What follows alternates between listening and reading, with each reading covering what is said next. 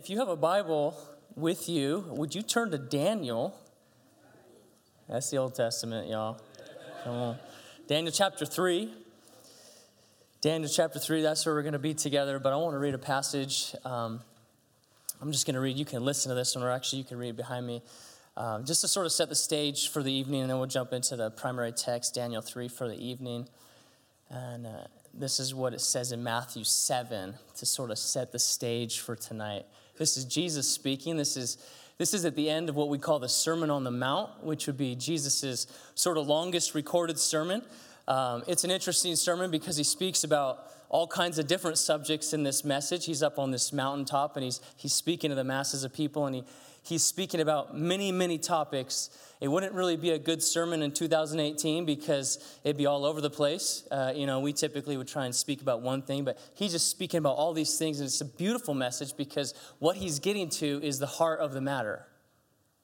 On any number of subjects, he's, he's trying to uh, remind his people what the heart of the issue is. And so we don't have time to talk about um, all of those things here tonight, but I just want to I want to address his words that he spoke at the end of this message, and this is what he says.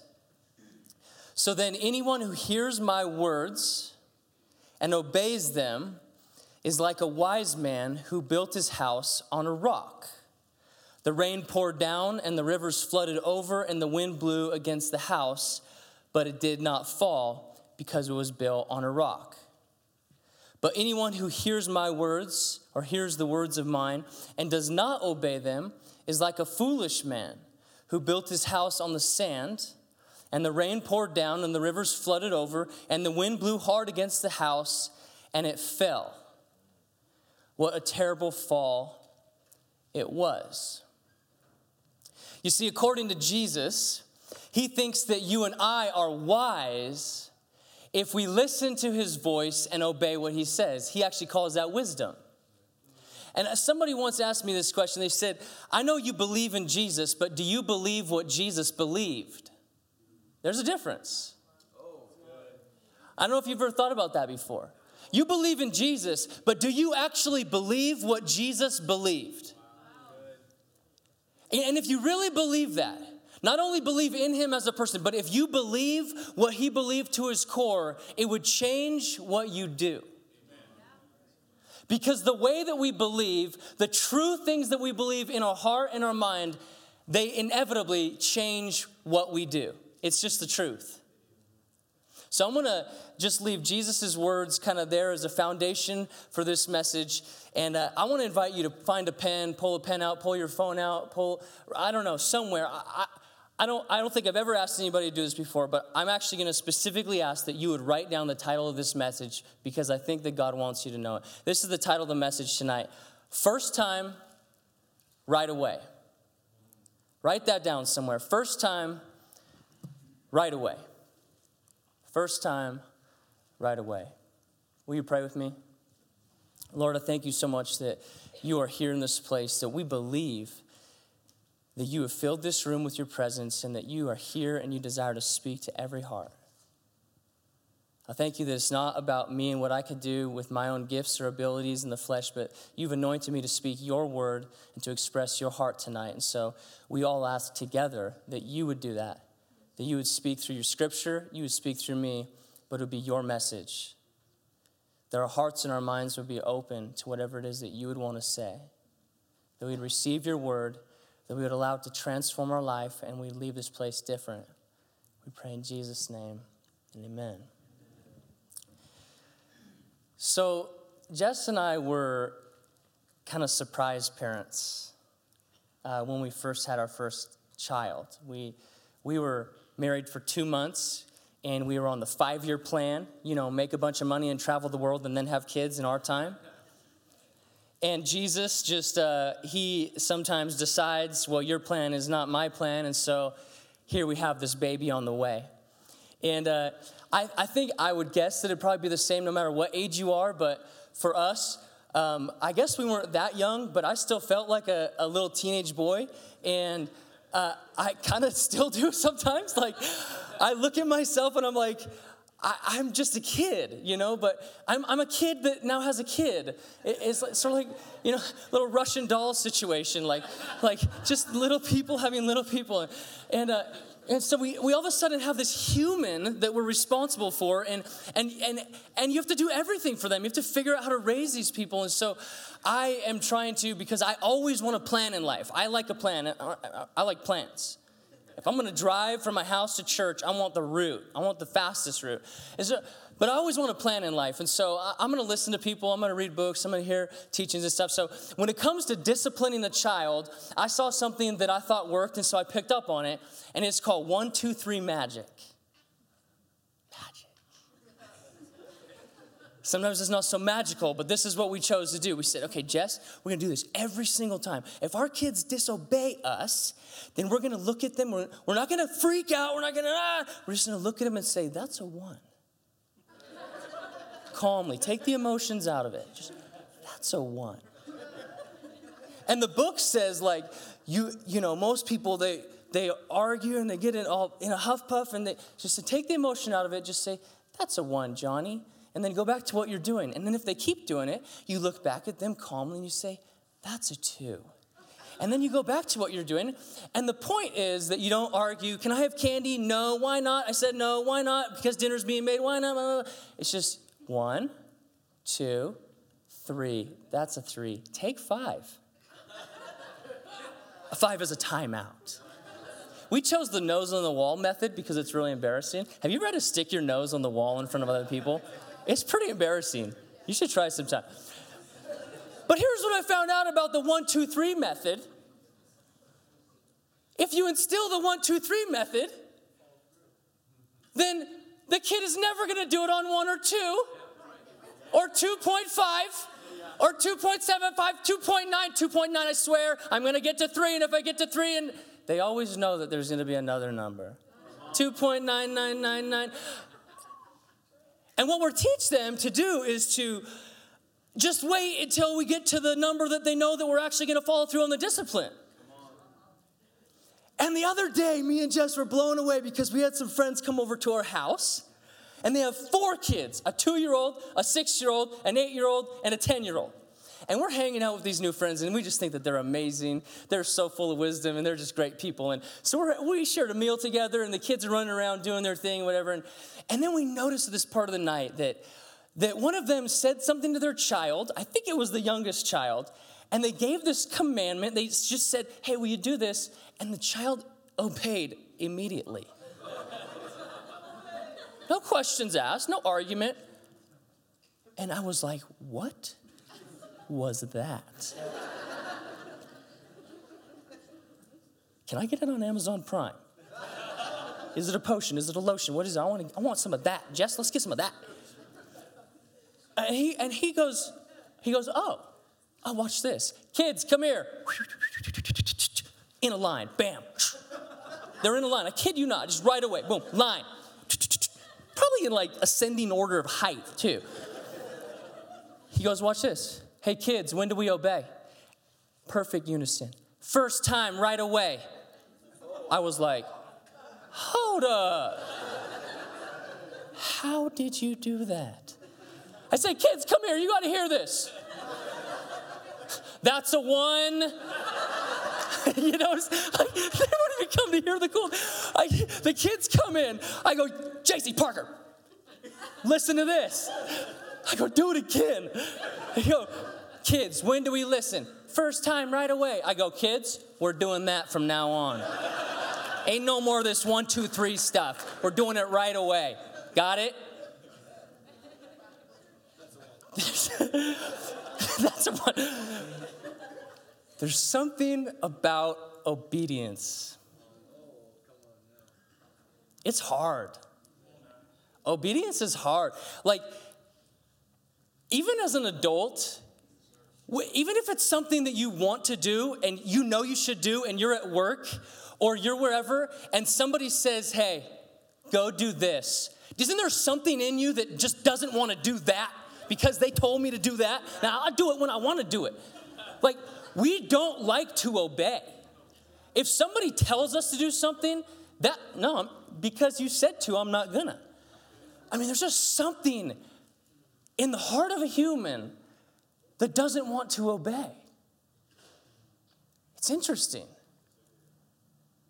I think that it's, it's an issue that is at the heart of our relationship with God. Because Jesus says, if you hear my words and obey, you are a wise person. And if you hear my words and disobey, you're an unwise person and your house will fall. And yet there's something inside of us that, that struggles with this, this thing to obey God first time right away.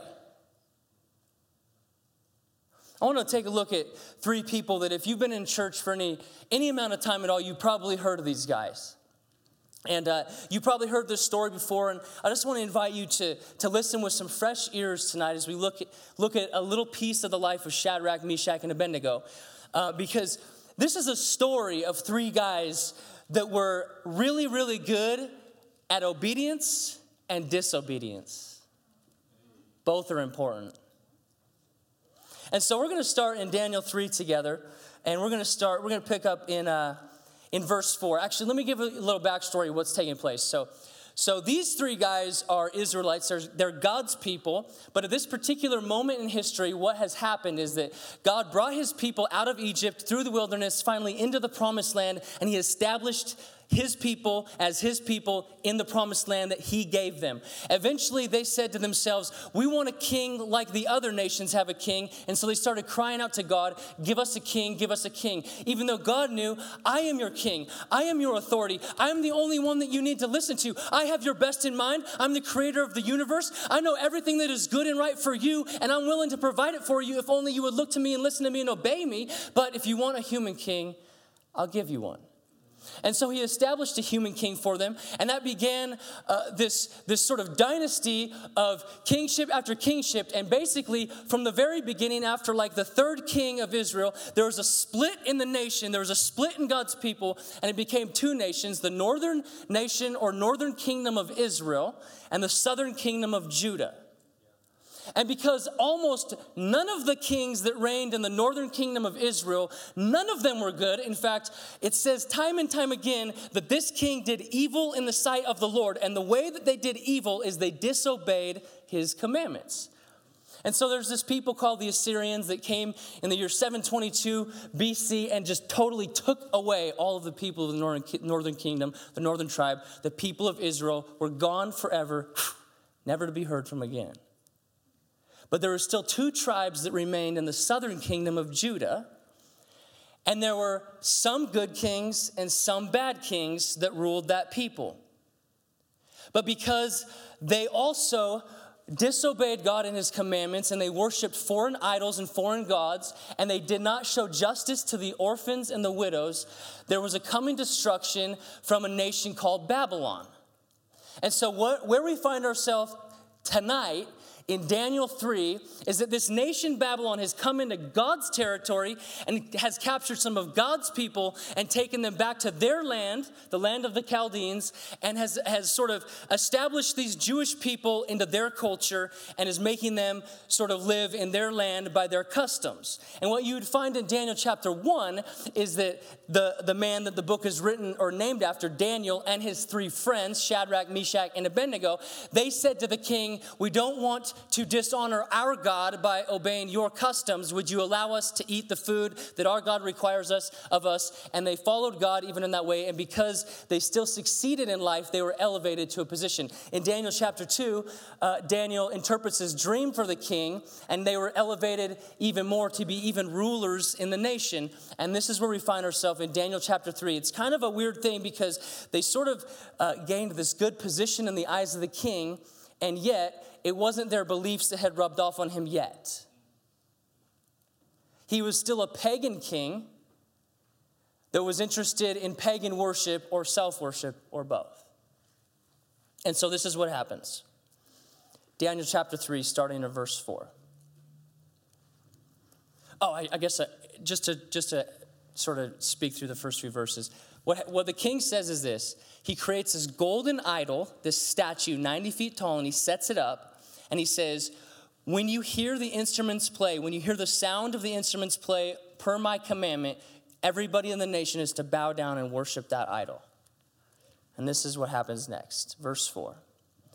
And the herald proclaimed aloud, You are commanded, O peoples, nations, and languages, that when you hear the sound of the horn, the pipe, the lyre, the trigon, the harp, and the bagpipe, and every type of music, you are to fall down and worship the golden image that King Nebuchadnezzar has set up. And whoever does not fall down and worship shall immediately be cast into the burning fiery furnace. Therefore, as soon as all the peoples heard the sound of the horn, the pipe, the lyre, the trigon, the harp, and the bagpipe, and every kind of music, all of the peoples, the nations, the languages fell down and worshiped the golden image that the king Nebuchadnezzar had set up. So here's the scene we have an authority that's in place, the king. It says that he's the, the greatest and strongest king in the whole world at that time. There's an authority that's set in place. There is a nation that has surrounded the king, ready to obey his commandment. There is a, a, stipulation given. When you hear the sound of the instruments proclaimed, you are to bow down and worship the idol. There's peer pressure that's going on because when they heard the sound, all of the people around, they all obeyed the voice of the king, obeyed the sound of the trumpets, obeyed the music, and everybody bowed down and worshiped the idol. And then finally, there's a consequence given. When you hear the sound, if you disobey, you will be put to death immediately. So there's an authority in place, a commandment given, and an opportunity to obey or disobey. You see, you and I face this same scenario every day, and it doesn't necessarily have to do with a golden image and idol sitting in front of us. It has to do with many, many other things. You see, there are voices, there are heralds, there are calls that come at us from every direction, not just an authority above, not just a devil below, but almost every direction these days. There's voices coming at us, and they're loud and clear from everywhere in our world, telling us to bow down and worship idols in our land today. There are voices that are telling you to bow down to the God of pride in your life. You know what? You should be number one in your world. You should do whatever you want to do because you should uh, have the authority in your land. You know what is best for you, so you should listen to the voice inside your head and bow down and worship the idol of self. And there's pressure towards that all the time. There's a voice in our land saying that you should bow down and worship the idol of lust. That you know what? God created sexuality. God created you with that drive. If God didn't want you to extend that drive and, and to pursue that and to, and to look at those things or to be with those people, then, then why would He have made you that way? You should fulfill the cravings of your own flesh. You should bow down to the idol of your own selfish desires. There's voices inviting us to bow down before the idol of money, of gain, tempting us all the time to work for money, to accumulate more money, to store it up for ourselves, to spend it on ourselves, whatever it is that we want, to be stingy towards giving towards others, because there's this, there's this call in our land that's calling to us, saying, bow down to the spirit of mammon. We have calls challenging us to bow down and worship idols all the time. Just because it's not a golden statue in front of us does not mean that there's not many opportunities for you and I. And there's, there's this power, authority, as it were, that's trying to convince us to do something. There's peoples all around us that are doing it all the time and pressuring us to do the same thing. And we find ourselves in moments of obedience and disobedience every day. And what you obey and what you disobey will eventually accuse you. This is what happens in verse 8. Therefore, at the time, certain Chaldeans came forward and maliciously accused the Jews. They declared to King Nebuchadnezzar, O king, live forever. You, O king, you made a decree that every man who hears the sound of the horn, the pipe, the lyre, the trigon, the harp, the bagpipe, and every kind of music shall bow down and worship the golden image. And whoever does not fall down and worship shall be cast into the fiery furnace. We're reminding you, O king, of what you said. There are certain Jews whom you appointed over the affairs of the province of Babylon Shadrach, Meshach, and Abednego. These men, O king, they pay no attention to you. They do not serve your gods or worship the golden image that you have set up. You see, what you obey will eventually tell on you. I think that, myself included, we, we think that what we do in front of the people is what is going to be believed from the people. But the things that you do within the dark of your own room are telling on you. The things that you disobey at home or at work or at the bar on Friday night, and then you act different here in church, they, they will tell on you eventually. And it works the same way on the other hand. That some of you think that you're unseen. Some of you think, man, nobody thinks anything of me. But, but you spend time with the Lord in your room at night. You pray and you worship, and the fruit of the Spirit is coming out of you. And you might not know that anybody sees you, but it's accusing you that you have been with God. The fruit is coming out of you. See, your obedience and your disobedience, even in the hidden place, is going to eventually come out for people to see. More importantly, whether people see it ever or not, God sees it. God sees it. And so the accusation came. Oh, king, these guys are disobeying you. They did not bow down when they heard the call and worship your idol. Verse 13. Then Nebuchadnezzar, in a furious rage, commanded that Shadrach, Meshach, and Abednego be brought. So they brought these men before the king, and Nebuchadnezzar answered and said to them, Is it true, Shadrach, Meshach, and Abednego, that you do not serve my gods or worship the golden image that I've set up? Now, if you're ready, when you hear the sound of the, hor- the horn, the pipe, the lyre, the trigon, the bagpipe, every kind of music, right now, fall down and worship the image that I've made, and it'll be well and good. But if you do not worship, you shall be immediately cast into the burning fiery furnace. And who is the God who can deliver you out of my hands? Shadrach, Meshach, and Abednego answered and said to the king, O Nebuchadnezzar, oh Nebuchadnezzar. That's probably how they said it. You know, I wish we had tone of voice in the Bible sometimes. Like when Jesus said, Get behind me, Satan, was he like, Hey, get behind me, Satan. Probably not. They're like, oh, Nebuchadnezzar, you see, we have no need to answer to you in this matter. Oh, you might be the authority over us in this time and space, but there's a higher authority. I don't, I don't need to answer to you. If this be so, then our God, whom we serve, is able to deliver us from the burning fiery furnace. And he will deliver us out of your hand, O king. But if not, be it known to you, O king, that we will not serve your gods or worship the golden image that you have set up. They knew in faith our God is able. Our God could do anything. Our God is able to deliver us from this fiery furnace one way or the other. He could do anything that He wants to do. And you know what? He may or He may not. But even if He doesn't deliver us from that furnace, He'll surely deliver us from you because we know that we belong to a kingdom that's higher and greater from this temporal life. That's the kingdom of heaven. One way or the other, whether I lose this life or not, I'm going to be delivered from you, O King. And you know what? Even if He doesn't deliver me from your hand right now, I will never bow down to your King and worship you. You see, the moment of obedience is at the crossroads of a hear, a commandment, timing, and action.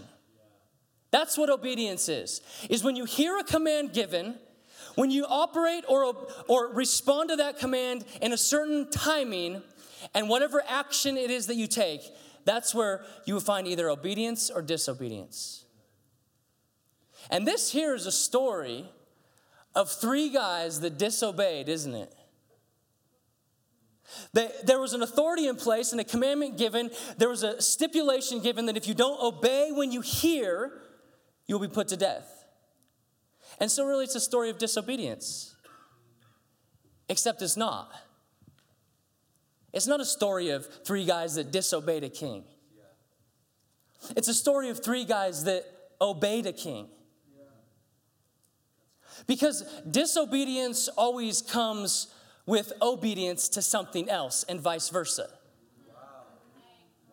Right? When you choose to obey one thing, you're choosing to disobey another thing. There's no, there's no middle ground. There's no just like, oh yeah, I'm just doing whatever. No, no, no. You're obeying some voice, either from your head, either from the world, either from the devil, either from the word of God or the spirit of God. You're obeying a voice that's speaking to you one way or the other. And whichever direction you choose to obey and act, that means that intrinsically you're disobeying something else. This is not a story of three guys that learned the art of disobedience. No, no, It's a story of three guys that learned the value of obedience. And they said, no matter if we lose our lives, we cannot disobey our higher calling. We must disobey you, O king, because you're not the highest king. We must disobey you because we have to obey something else. I think that our God is inviting us to be a people that would choose to obey him first time right away. We started teaching our kids this. I said, I said, JC Parker, we're gonna, we're gonna do this thing, okay? Because our friends told us, yeah, there's a reason that we do this. And it's not just this cool thing that gets them to, to, to like impress people at parties, although it does that. But they said the heart behind it, because God's always concerned with the heart. The heart behind the reason we're teaching our kids this line and to repeat this like that is because we want them to learn to listen to the voice of God and obey it right away. They said we try not to put too many specific rules and laws on them because we don't want them to pick up on the spirit of legalism. We want them to pick up on the spirit of listening to God and obeying. And right now, because they're children, we are the, the human fleshly representation of their heavenly Father. And so we're trying to teach our kids to listen to us, to hear, and to respond to that call right away. I thought that's beautiful. So we talked to our kids about it and we said, kids, this is what we're going to do. Not just because we wanted them to obey, but because we want them to learn to listen and obey. So we start doing the thing, you know. Okay, kids, when do you obey?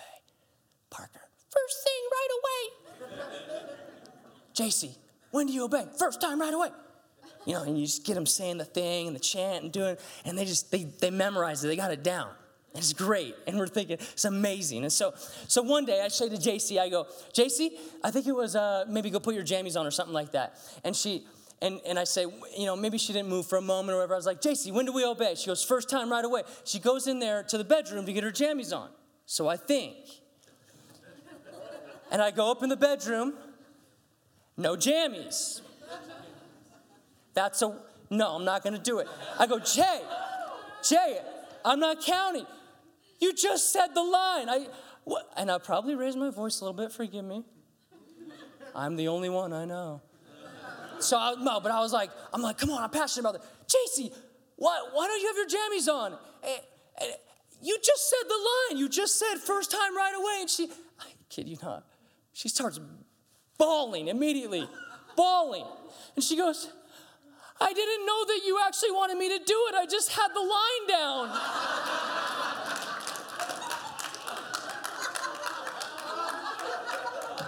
What do you What do you mean? That's the whole reason to memorize the line. I don't you got to do the thing. You do the thing and you say the line. So people are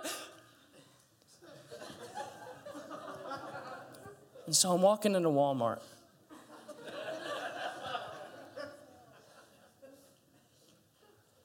And I say to the Lord, I say, Lord, this is what the Lord's been doing in my heart recently.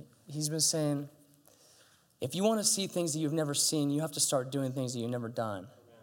If you want to live a life that's different, then you actually just need to live a life that's different. If you want to see me move in your world in a way that I'm not moving in your world, then you need to do something different than what you've been doing. And so I start walking into Walmart and I say, Lord, just use me to bless somebody in Walmart. And immediately, I kid you not, immediately, see this woman in a wheelchair. And immediately the Lord says to me, I told you to pray for every person you see in a wheelchair. He did, right here on this stage, through the prophetic word. One of the prophets said, You're, you're pray for every person you see in a wheelchair. And I don't really like that word because I just, that's not my thing. Like, that's not my, that's not my gift. I'm not like the people that are really passionate about healing, but maybe I should be. Maybe that's why he told me to do it, because that's not my thing. But he spoke it to me. Right then, I said, God, just use me to bless somebody. Wheelchair. Pray for everybody you see in a wheelchair. Oh, dang it. so I walk up, and it's like, I curved around and kept walking. because like I was like, oh, you know, she's like she's getting to the little short bus and she's going to the nursing home and that would be I can't interrupt. And so I kept walking. Kids always have this reason why they don't obey first time right away. Just one more game, Dad. Just wait till I die, Dad. Just one more try, Dad. JC got to turn. Dad. There's always a reason that we disobey. There's always a reason that we don't do it first time right away. There's always a reason. And I didn't. And then we do that thing that we do, and I say, Well, Lord, if you really meant it, then bring me somebody else in a wheelchair. Kid you not, I walk in the I walk in the lobby, there's an old lady right there in a wheelchair. And I'm like, she got her daughter pushing her, and, be, and I walk past her. And I walk past her. I say, Lord, I'm a moron. just, just give me somebody else in a wheelchair. I promise You know, Walmart, I walk right into the vegetable aisle. Bam, wheelchair. Come on, Parker, let's do this. First time right away. First time, number three. Lord's like, one, that's a two, three, go. I go, Parker, let's go. Excuse me, ma'am. This is, I don't know you. I know this is uh, this is kind of weird, but me and my son here, I just, I think feel like God wants me to pray for everybody that is in a wheelchair. And uh, is it cool if we pray for you? She's like, that would be so amazing. You know, me and my husband used to be in ministry, and we were just talking last night, laying in bed together, saying, Why have we lost the fire? God, why are we where we're at? We were just talking last night. You just coming up to us is like, wow, God's sending you as a message. She didn't kill me. She didn't persecute me. She didn't punch me or grab her cane and hit me. She thanked me. I wonder what the other two ladies would have done. Maybe one of them would have got up out of their chair and walked away. I don't know. I'm just at this place right now where I say, you know what? I can get mad at my daughter for learning the lines but not doing the action, but I do the same thing. Oh, I know how to be religious. Oh, I know how to stand on the stage and say all the right things. I know how to quote the songs and the memory verses and, and say all the stuff so you all think that I know the lines. And so you all think that I'm really good at doing all the religious thing. And wow, that's cool. You know how to say all that stuff. You, you're really good at saying the thing, but do you do the thing when God tells you to do the thing? I want to be the person that does the thing the first time right away. Obedience is tough.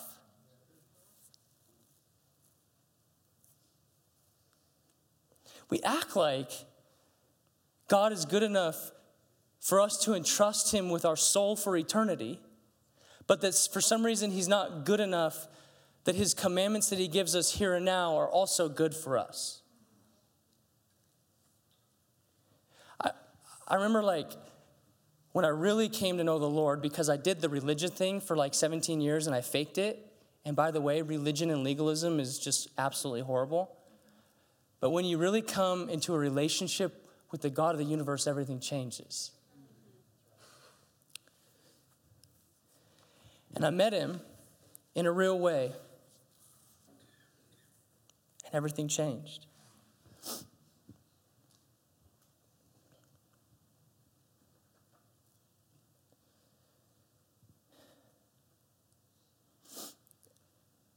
And I started thinking about God and His commandments less in terms of me having to submit to some authority that I don't want to submit to because now I follow God.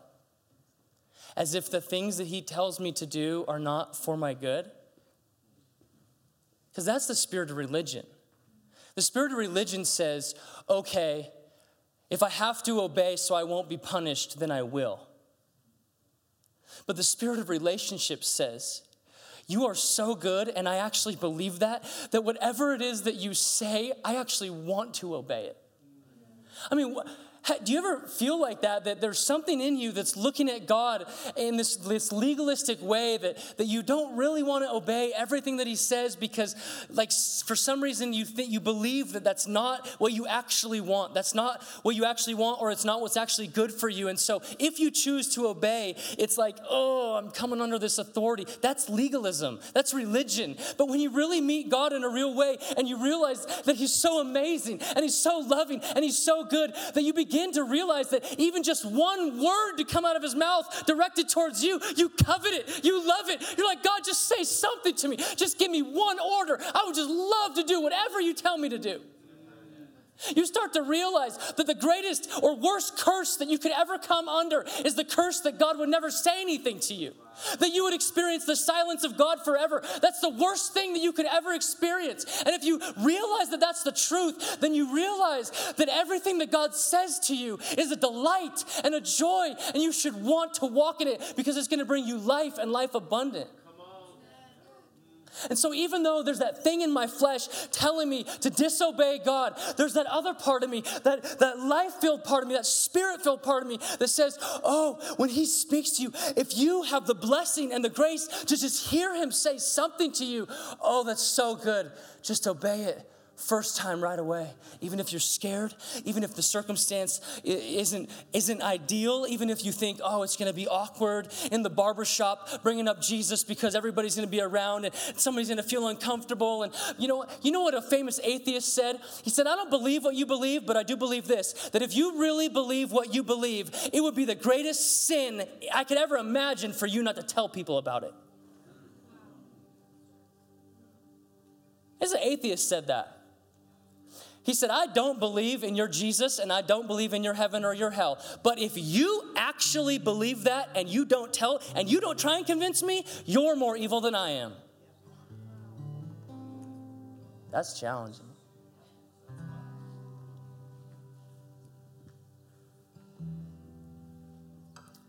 I think that the heart of this message, even though there are many, many commandments in this word, that we should and ought to follow. And if you don't know them, or you've been avoiding them, or you you've been kind of playing the game of, well, I don't really know what the Bible says, so I don't need to do that. You should desire. You should desire. This is the greatest love letter ever written. These are the words of life to you. The commandments that God has given us in here are good and they're good for you. But that's not really the heart of this message, even though you should do that. I think if I could just put it simply, what God wanted me to express on top of His written word is that you would get in your spirit this determination like Shadrach, Meshach, and Abednego that says, When I hear the call, I'm going to obey. And I might have to disobey to obey, but I'm going to obey the right voice. And this is what I believe. And I think maybe, you know, this is a, a prophetic spirit. I believe that most of you, or all of you, at some point this week, you're going to hear the still soft voice of God say something to you. And you're going to remember this moment right now. And the words, first time, right away, are going to flash into your mind. And you're going to have that moment of faith where you choose to do it or not do it. And it's gonna be maybe for some of you a moment of the most extreme fear that you've ever experienced in your life. But I'm telling you, there's gonna be such joy like you've never experienced in your life on the other side of that challenge. I think even right now, there's probably some things, some commandments that either from the word or that God has spoken to you. Even right now, some of you, that God is saying, I want you to obey what I spoke to you. I need you to break up with that person. I need you to go and have that conversation that you're scared of. I need you to go back right now before they, they're filed and change your taxes. I need you to go to your boss and you need to confess that you took not a lot of money, but a little money. I don't know what it is. Is there anything that God's been asking you to obey Him on that you've been fighting, that you've been rebelling against, that you've been disobeying?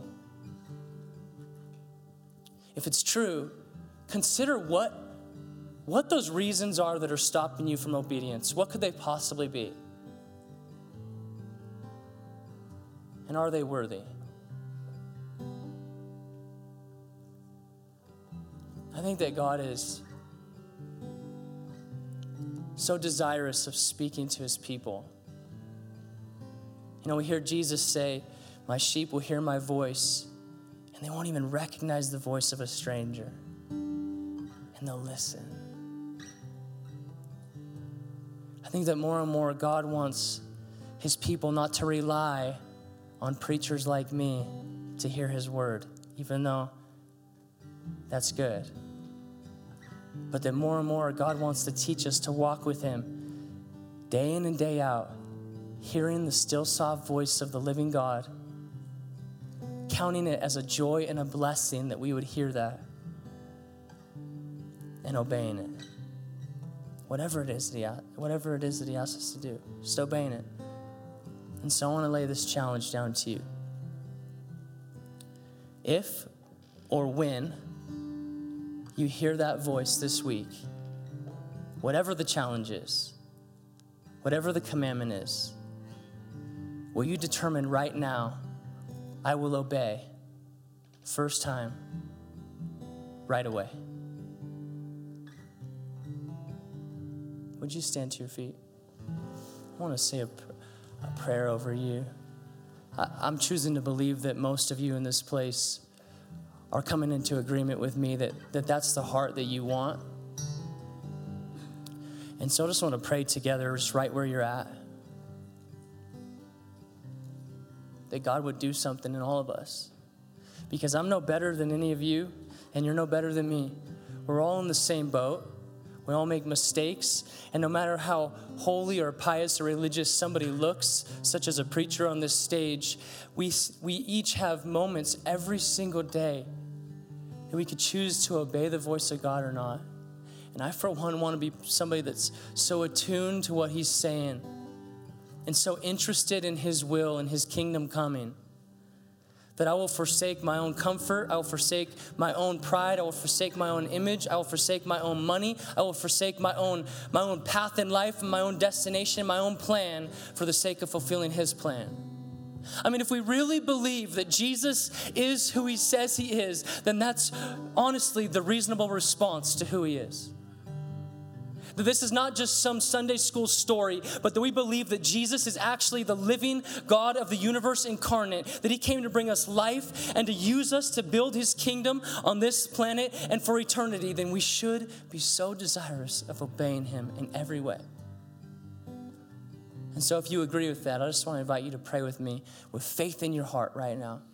God, we come to you together, each one of us in agreement praying in unity. You said pray in unity. You said ask in my name, and it's done.